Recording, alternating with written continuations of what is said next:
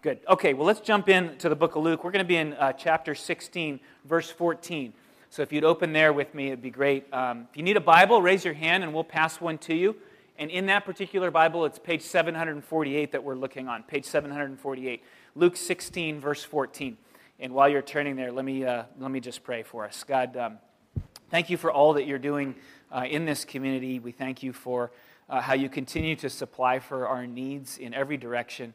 Um, you are building your church. We see that very clearly, and, and we're so blessed um, to be a part of that process. And, and, we pray, Lord, that continually you would, um, you would encourage us and help us to be used by you in whatever way that uh, we've been called to be used. We, we, uh, we all bring something to this table. We bring a gift, and you want to work through us to advance your gospel. And so we're asking that you would uh, make that clear to us, uh, uh, each one of us, that we, would all feel like we're on, on the team playing together uh, and serving you. And uh, I pray for our children, Lord. I ask that you would strengthen them during this time as they gather, uh, bring the gospel to bear on their lives, even as they can only understand it to a certain degree, depending on their age level and their ability. Um, we, we pray that you would uh, maximize what they can understand of who you are and what you've done in this world and how much you love them and how much you're for them and, and how much they need you because of sin. Lord, I just pray that those truths would be woven deep into the fabric of their beings, their little beings today as they work together. And be with Tiffany and, and Lily as they serve and the rest of the teachers as they serve. And uh, we pray for Annabelle, Lord, that you would bless this little girl who's been uh, brought into our community, that you would strengthen her and grow her, keep her safe. And we give you praise for um, a healthy delivery and, and just her presence in our midst. And we ask your hand be upon their parents, her parents as well. And uh, Lord, we pray for Andrew as he comes back, that you would uh, bless him. Uh, I know he's very excited to be back and misses us tremendously, and we miss him. And we pray, Lord, that as he comes back, he would be bringing just a, a, a renewed energy and push um, for ministry. And we ask that, um, uh, that, that, that you would just very much be in that and encouraging us and him in that process. Now, Lord, we open up the scripture and, and we pray for your hand to be upon us as we, we seek to understand, uh, again, a, a bit of a challenging passage this morning. Um, ask your hand be upon us, your Holy Spirit with us, as you've been so faithfully already today, to guide us and lead us and, and teach us the things that you would want us to know. That we might serve you better, we might bless the people around us more, and we might bring you more glory. In Christ's name, amen. Amen. All right. Luke 16, starting in uh, verse 14. A little bit of background here. Last week, uh, in the passage previous to this one, we talked about taking on God's generosity. So, understanding how generous God has been towards us and really seeing that, and then uh, absorbing that into our being, and then turning around and being generous in the same way towards the people that we encounter, the people that God's brought into our lives. So it's like absorbing God's generosity and then dispensing that generosity to others. And there was a little bit of a twist in last week's passage that I want to remind us of, and that is that we're supposed to go after this being generous towards other, others thing um, with the same kind of foresight and shrewdness and intensity that people in the world go after business or whatever it is that they, they hunger after. Like a lot of times we think, well, you know, we're the mercy people. Yeah, you just kind of dispense mercy as you're able to, and you're kind of casual about it. But in this last week's text, Jesus called us to be shrewd, to have foresight, to be intentional about how we dispense mercy to the people around us, to love them with that same kind of intensity that we often apply to the other areas of our lives. Whether it be corporately, you know, we might. Um, you know, I talked last week about, uh, you know, an institution, let's say if they're making airplanes, you know, they have to be very careful about what they do because if they do something wrong, then the plane will crash and people will die. And so there's a, there's a built-in intensity and, and, and, and just sort of focus around what they do. And there should be nothing less for the church. As we seek about going about to, to bring the gospel to bear on the world around us, we should have that same kind of intensity. We talked about the individual as well. Um, you know, some of us are really good at sitting down and, and thinking ahead into the future uh, about our checkbook and what we're going to do with it and how we're going to prepare ourselves for the future or organizing our lives or working on our home or whatever it is. Some of us are really good at those things. That same kind of intensity should be brought to um, the call that's upon each of us individually to be generous towards the people around us, to love the, our neighbors, to love them, you know, with foresight and shrewdness, to, to think about ways that we could love them better and to dispense the generosity of God to them. So that was really the parable that we looked at last week and, and the message. Now, in this week, there's a response to that parable by the Pharisees. Verse 14 the Pharisees, who were lovers of money, heard all these things and they ridiculed him. That is Jesus. It, the word literally means they turned up their noses at him. And it's the same word that was used of the people who walked by Jesus when he was hanging on the cross. They, they turned up their noses to him as he died there on the cross. Um, and why did they do that? It says because they were lovers of money. They were trying to love God and love their money at the same time, and they couldn't do both. Verse 13, back up a little bit. No servant can serve two masters, for either he will hate the one and love the other, or he will be devoted to the one and despise the other. You cannot serve God and money. So we talked last week about how impossible it is to have two masters and the, the conflict and the confusion that, that causes in life. And Jesus is, is, is, is, is saying this, and the Pharisees are reacting because that's who they are. They're caught in that bind, in that confusion, loving both. Verse 15 And he said to them, You are those who justify yourselves before men. But God knows your hearts.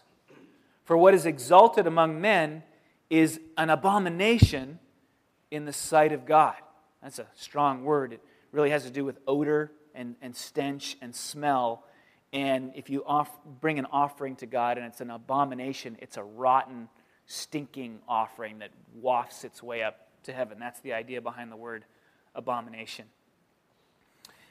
The law and the prophets, he goes on to say, verse 16, were until John.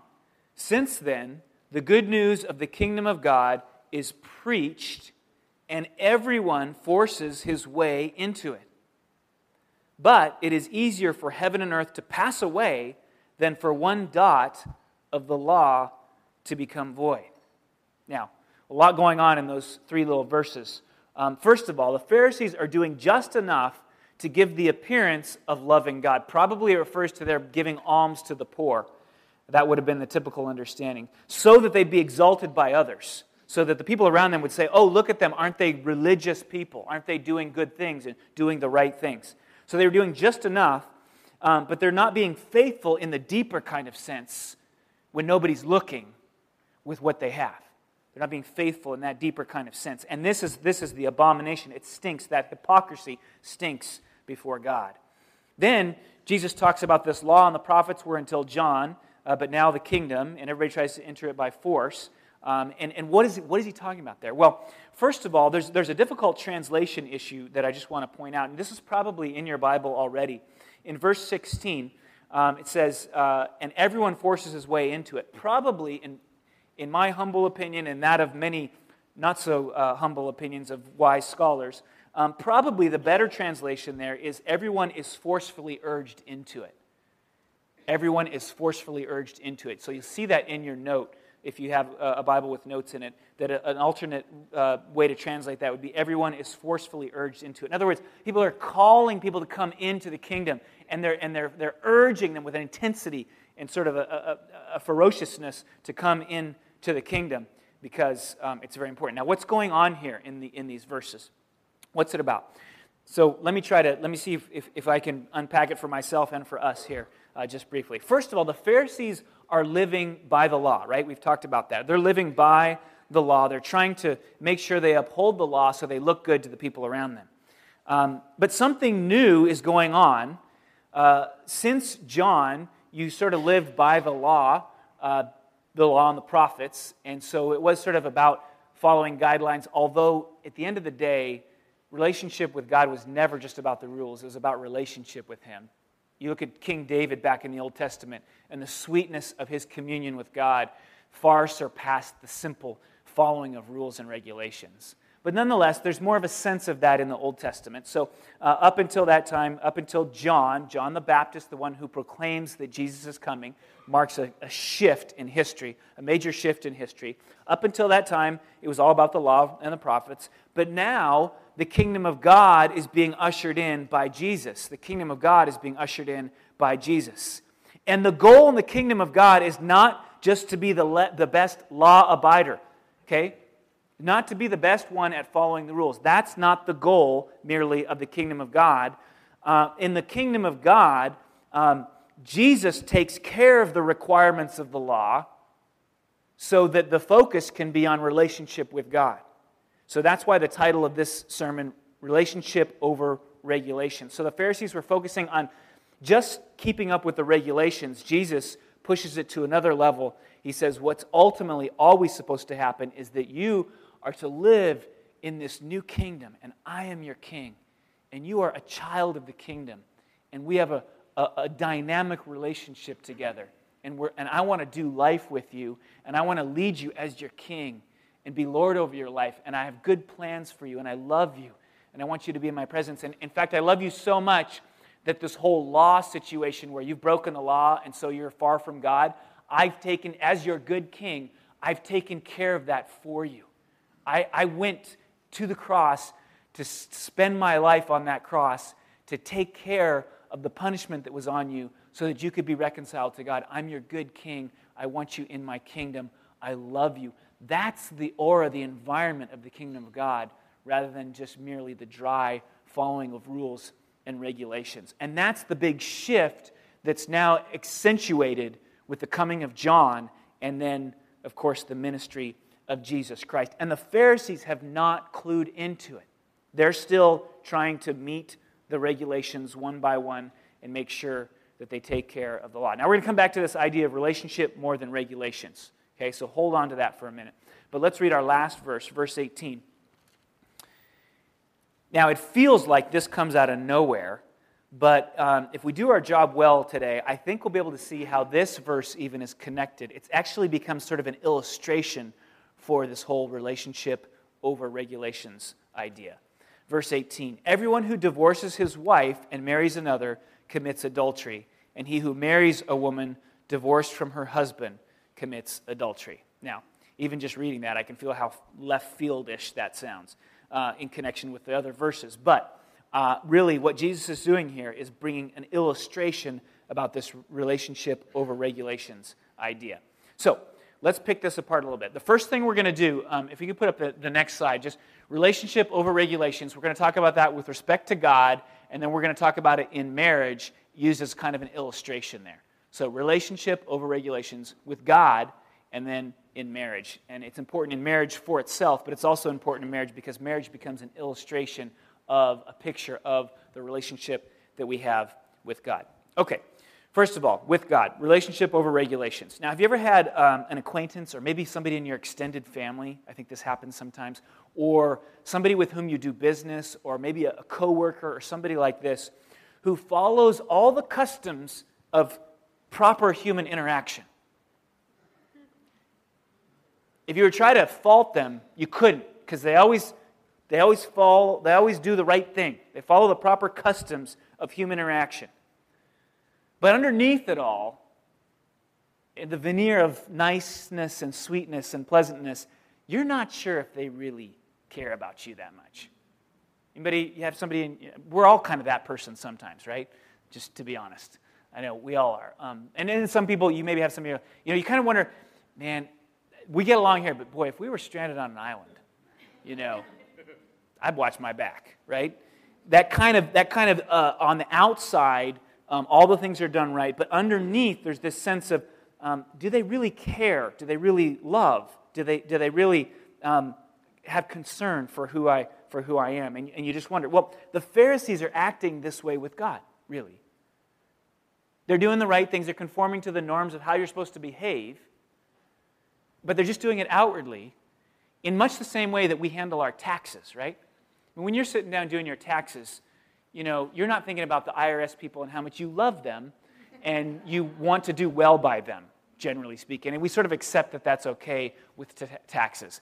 Um, you know, maybe in some greater world it's not. We would actually do our taxes with love in our hearts for the IRS people uh, and, and their job. But when we're doing our taxes, we're trying to find every possible um, exemption that we can and take advantage of, and that's just the way we do taxes, right? But we don't do relationships that way, do we? And the Pharisees have taken that approach with God. It's, it's sort of like, what's the minimum that I can do uh, in this relationship so that it looks like I'm doing everything on, right on the outside without really worrying about what's going on in the inside? without really know, considering whether or not I, I, I, actually love God. They've reduced religion, they've actually make it religion, they've reduced it to rules, and then they've sought to do the very minimum of what they would need to do. They've stripped the relationship out of it. They've stripped the relationship component completely out of their relationship with God and reduced it merely to regulations. Now, it was never supposed to be like that. Even in the Old Testament, again, I appeal to the Psalms and King David and just read how King David relates to God. And there is a sweet relationship there that is not about regulations. It was never supposed to be that way, just about following rules and regulations. It was never supposed to be like that.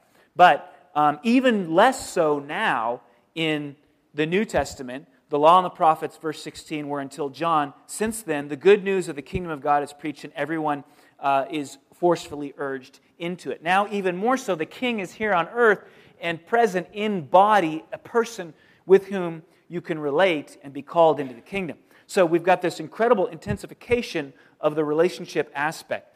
Um, and, and, and so God doesn't want people who merely comply with his regulations. That's not why Jesus came to earth, right? To, to raise up a people who will comply with the regulations that he's given.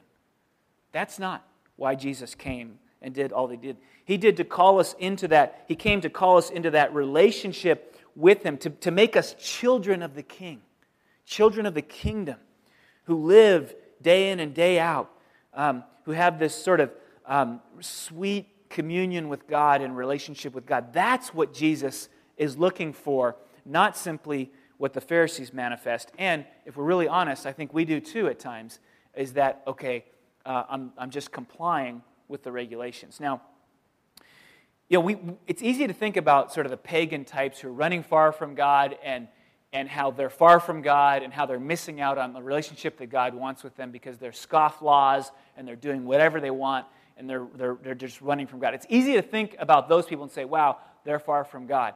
But what this text points out, and many of the other texts, in fact, just the chapter preceding this one, is that the people who are addicted to regulation compliance are also far from God.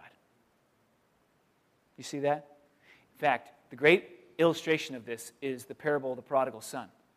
Right? You had the son who ran away and, and took advantage of his father, but then you have the son who stays home and complies with all the regulations and does everything right, supposedly. And at the end of the story, you realize that both of them are far from God. The older brother and the younger brother have missed out, the both of them. And Jesus came to save those people too. And then we gather gather together as the church because we are the church already, and, and maybe we, we were the younger brothers at some point, um, and then we, we, we found grace and mercy in Jesus Christ and forgiveness for our sins. And then, without us really realizing it, we've morphed into the older brother, oftentimes.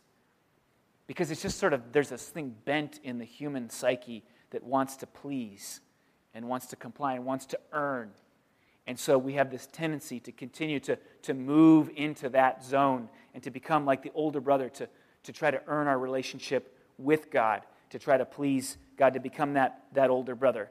And you might be sitting there and you ask yourself, by the way, Jesus came to save those people too from addiction to regulation compliance.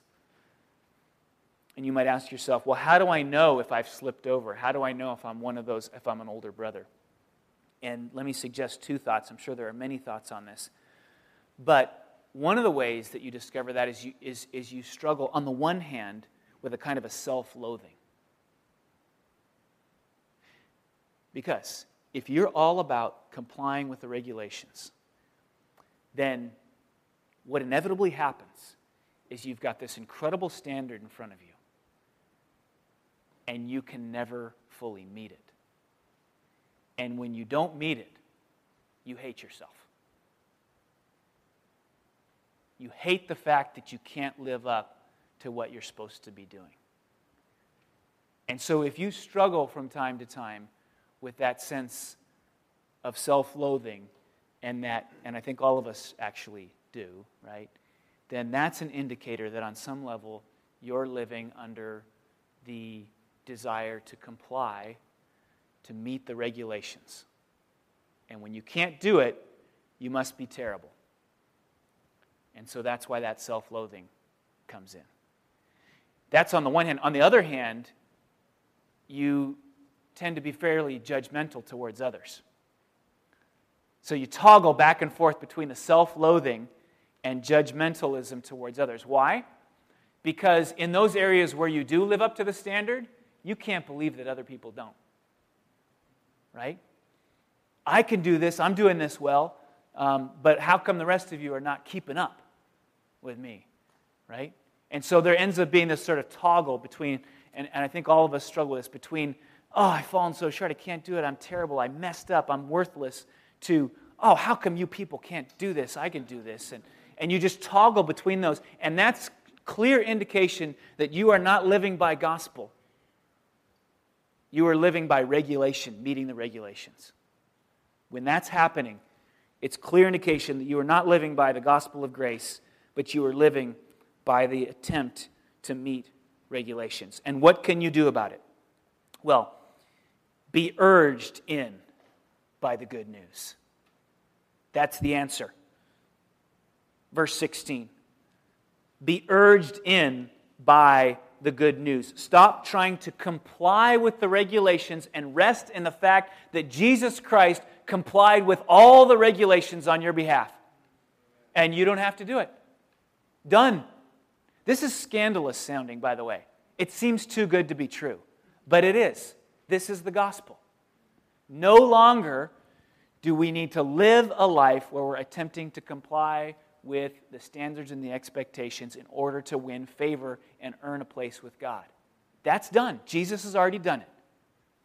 And it's out of the receiving of that grace then that we do, in fact, change and we start to comply with the regulations. We start to live them out. Um, because the law is not to be passed away, it's just that it's no longer the means for the transformation that we seek. All right, so relationship over regulation with God. That's the first part. Now, how does this whole marriage thing come into to being with this? Marriage is kind of a case study in this whole deal, this, this relationship and regulations thing. Marriage is kind of a case study in this. Everyone is arguing um, over what's legal. Uh, all the different sects and communities in Jesus' day, they're arguing over what's legal with respect to marriage. Can I get a divorce if I do this? Can I get a divorce if I do this? What if I do this? Should I get a divorce? And this person got a divorce, divorce and so they shouldn't get a divorce. And they're just arguing about what are the regulations around marriage and divorce. See, we're back into this question. What are the regulations? And Jesus comes crashing into that and he says, marriage is not about minimum regulation compliance, it's not about complying with the least thing. It's about relationship. It's, it's, it's not about what you can get away with, um, but it's about a covenant relationship that is meant to be uh, a, a whole different level of living. That's why Jesus, in this particular text, I think, doesn't talk about the exceptions. Because in another text in Matthew, he talks about where there's an exception where divorce is okay. In this one, it's just straight out. And the reason is because he's calling them to the fundamental core truth, and that is that this marriage is a covenant relationship. Don't run around trying to figure out what the minimum regulations are for you to remain in it. Okay? That's why Jesus talks in this way, and Luke highlights it in the way that he does. Um, marriage is relationship. In fact, it's a picture of the relationship with God. And whenever marriage becomes, what can I get away with? The battle's over. You've lost. Because that's not what it's supposed to. It's not you know, doing your taxes. You know, if I do this, am I, am I, am I doing the minimal amount in order to, to maintain what needs to be maintained in this relationship? Somebody said to me when, when, when we were younger and just getting married and talking about what marriage was, I don't remember the context, but this has stuck with me. And if you've been in marriage counseling with me, you've heard me say it 50 times already. Um, marriage is not a 50 50 proposition. In other words, you don't bring 50% and 50% and that equals 100% for a marriage. You bring 100% and then the other person brings 100%. And that's how it works. And whenever you whenever a marriage, I see this over and over again, whenever a marriage descends into that what is the 50% that I'm bringing and they're not bringing their 50%, so we don't have 100%, that's when the marriage starts to decay because you're no longer just bringing everything you have to it, you're, bring, you're trying to calculate what's my portion. What's the minimum regulation, the minimum thing that I can bring to it? And Jesus is saying, that's not, don't, don't approach marriage in that way, just trying to figure out what the lowest common denominator is. Approach marriage as if this is a covenant relationship and you're going to dive in with both feet and you're going to give everything that you have to it. And you're not going to sit around and say, they're not doing their 50%. You're going to say always instead, what's my the next part of my 100% that I can give? And I'll tell you that in my marriage with Jody, I would say the best times have been identifiably when we're both bringing 100% to the table and just throwing everything we have at it. And she almost always is. It's usually me who slips into the 50% model, and I have to ch- check myself on that, um, which is good that I do pre marriage counseling because it always checks me and makes sure that I'm not doing that. Um, so, so, so bringing the 100%, giving all to it, that's the nature of relationship. It's not minimum regulation. Now, within that framework, though, um, it says the law is not going to pass away. We still need guidelines to be able to uh, address what we're doing. Verse 17 is amazing to me. But it's easier for heaven and earth to pass away than for one dot of the law to become void. You realize that? This ground that we're standing on, everything you see, it is more, um, it is more transient than the Word of God. That's powerful. What does that mean for all the things that God says and how trustworthy and confident you can be in them? Things about who you are chosen, adopt, beloved child of God, redeemed child of God. That statement, this is saying, is more um, solid and stable than the ground that you're standing on. Heaven and earth could pass away, but the Word of God will not. Think on that one this afternoon for a little while. Um, but um, that applies in this particular situation because we do have relational guidelines within marriage. Yes, marriage is a covenant relationship, and that's the core of it, but we have guidelines about that. Now, I know big news on marriage this week, right? In the news. Uh, the Supreme Court rulings came out, and so here I am reading this and thinking, wow, what do we do with this? Um, and Jesus is not speaking to the issue of homosexuality in this particular text. Um, homosexual marriage is not on the table in Jesus' day, um, and it's not the main focus of this text at all. So, but let me just t- take a little aside and just say a couple of words on this. Um, just a few words in response. Here's the tone in which I'm hoping that we would approach this issue, and I'm striving to in, in my own life. First of all, I, we are first and foremost about Jesus Christ. That is the key and the center of everything that we're trying to do as a community. That is where we want to continually pull the conversation back to is the person of Jesus Christ, who he is, what he has said, what he has done, and what impact that can have on your life. That is the key and the center of where we are and who we are as a church. And we don't want to lose that to get caught up in whatever hot button issue may be on the table in the current season. And when everyone who comes to Jesus ends up rethinking their sexuality, we need to put that out there as well. Because every single one of us is sexually broken in some way. It's part of the sin of who we are, and we all have to rethink what sex is in relation to who Jesus Christ is. Now, with respect to homosexuality, um, I have taken time in our preaching on Romans 1, where it is in the text, it's not in this text.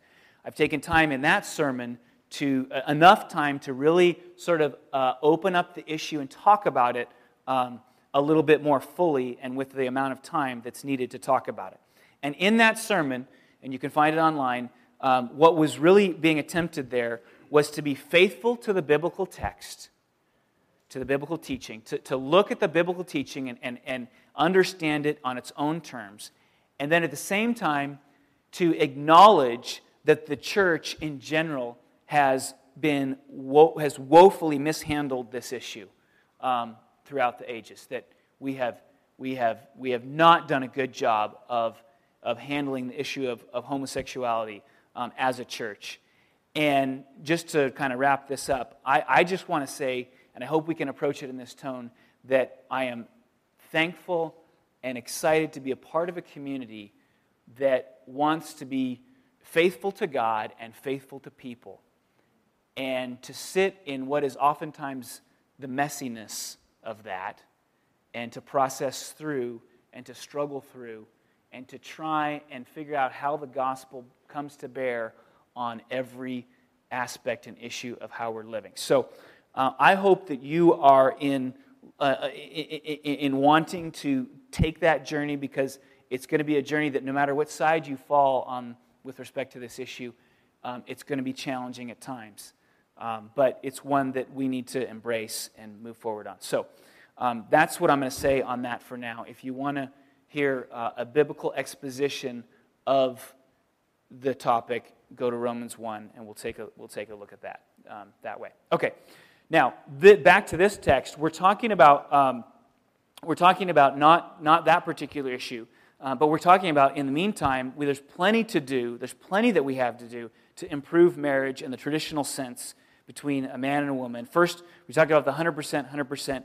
Second, um, we have to grapple with the force of the commitment, which is what Jesus is really getting at in this text the force of the commitment. Um, this is the key.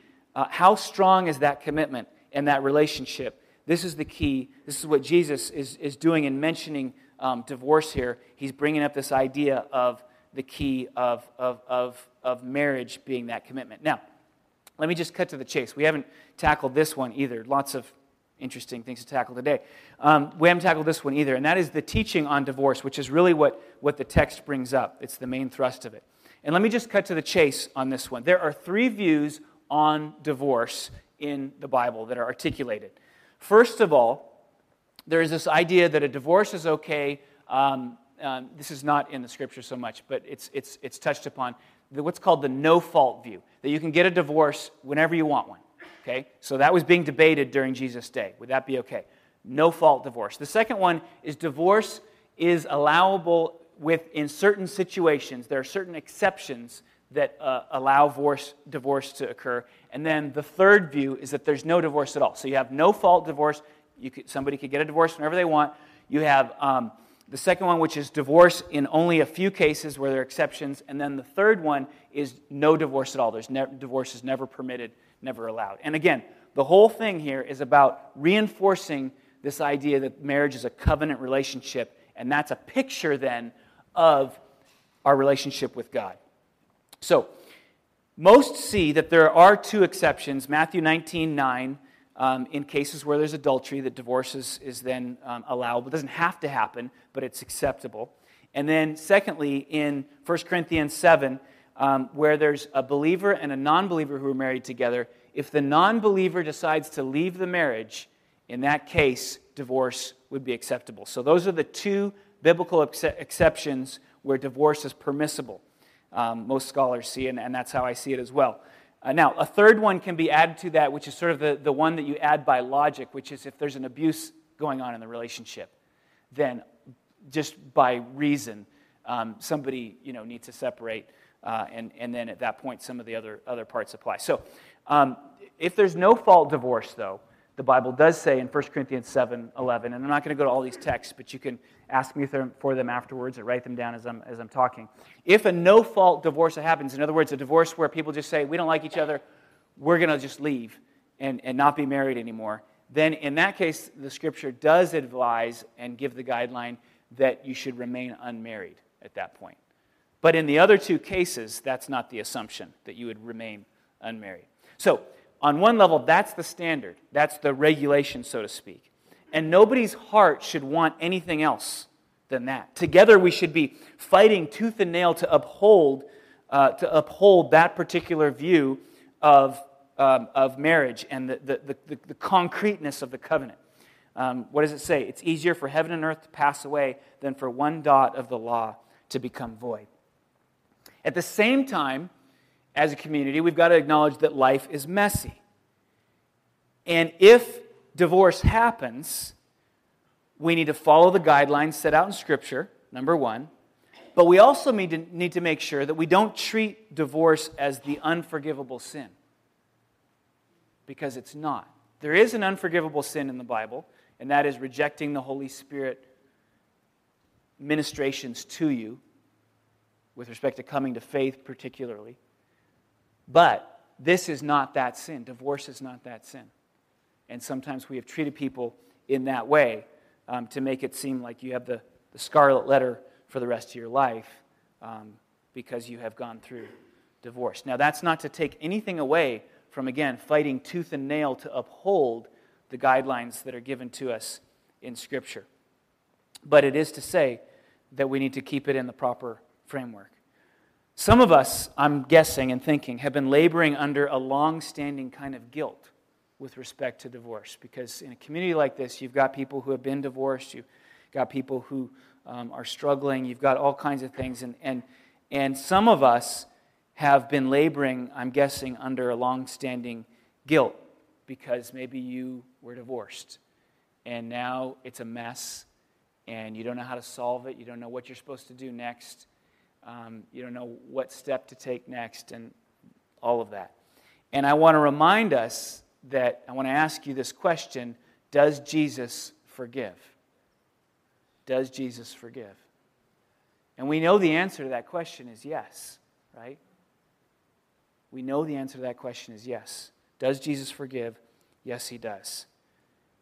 And the, the process is like the process it always is, is to acknowledge sin, to repent of sin, and then to receive the forgiveness of God that comes through Jesus Christ. And when we do that, we're free on the other side. We're free. We don't need to continually beat ourselves up and labor under that sense of guilt. Now, let's not confuse that with what, we, what actions we take, what we do next. There are, there are guidelines, and in some cases, it's best not to remarry if it was a no, no fault kind of a thing.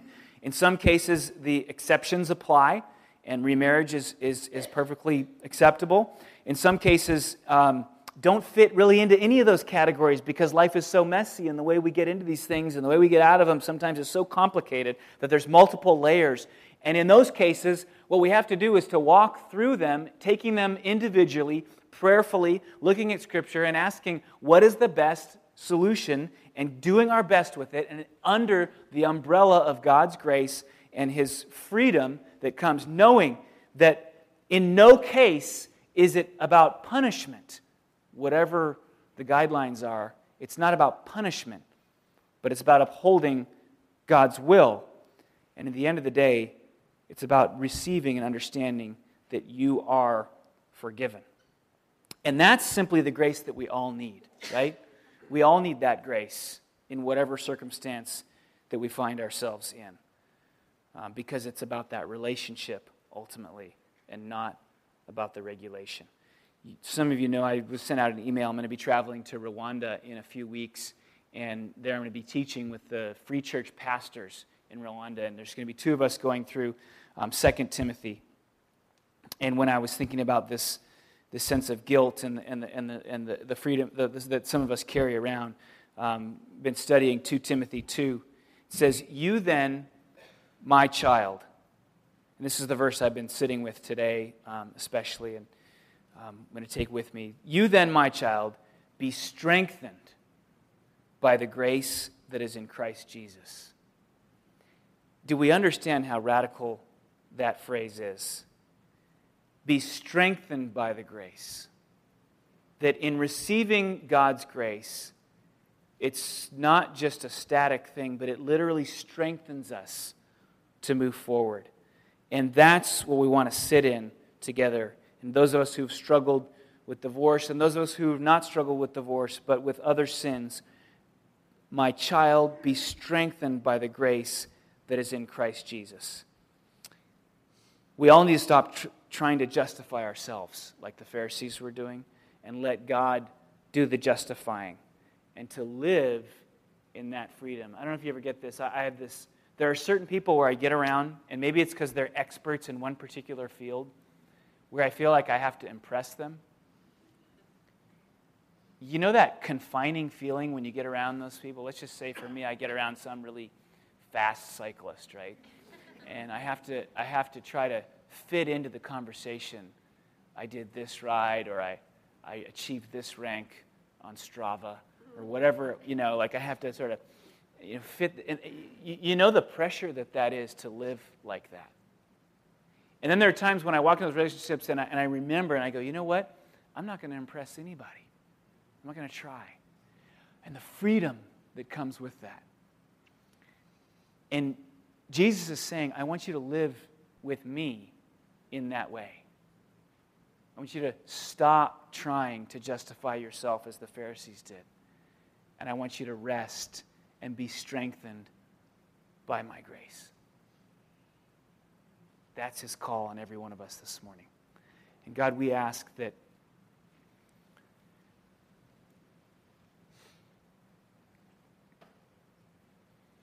the freedom that comes with laying down the striving, the trying, the justifying. That cool, refreshing drink that comes from resting in your grace and forgiveness. We're asking this morning that that would be ours as we gather here together. Those of us who battle self loathing because we never measure up, help us to put it down. Those of us who struggle against judgmentalism because the other people around us don't do what we do, help us to put it down. And help us to reside in the grace that is yours for us in Jesus Christ, freely given to be strengthened by it, and to live out of it the life that you've called us to live. In the name of Christ we pray. Amen.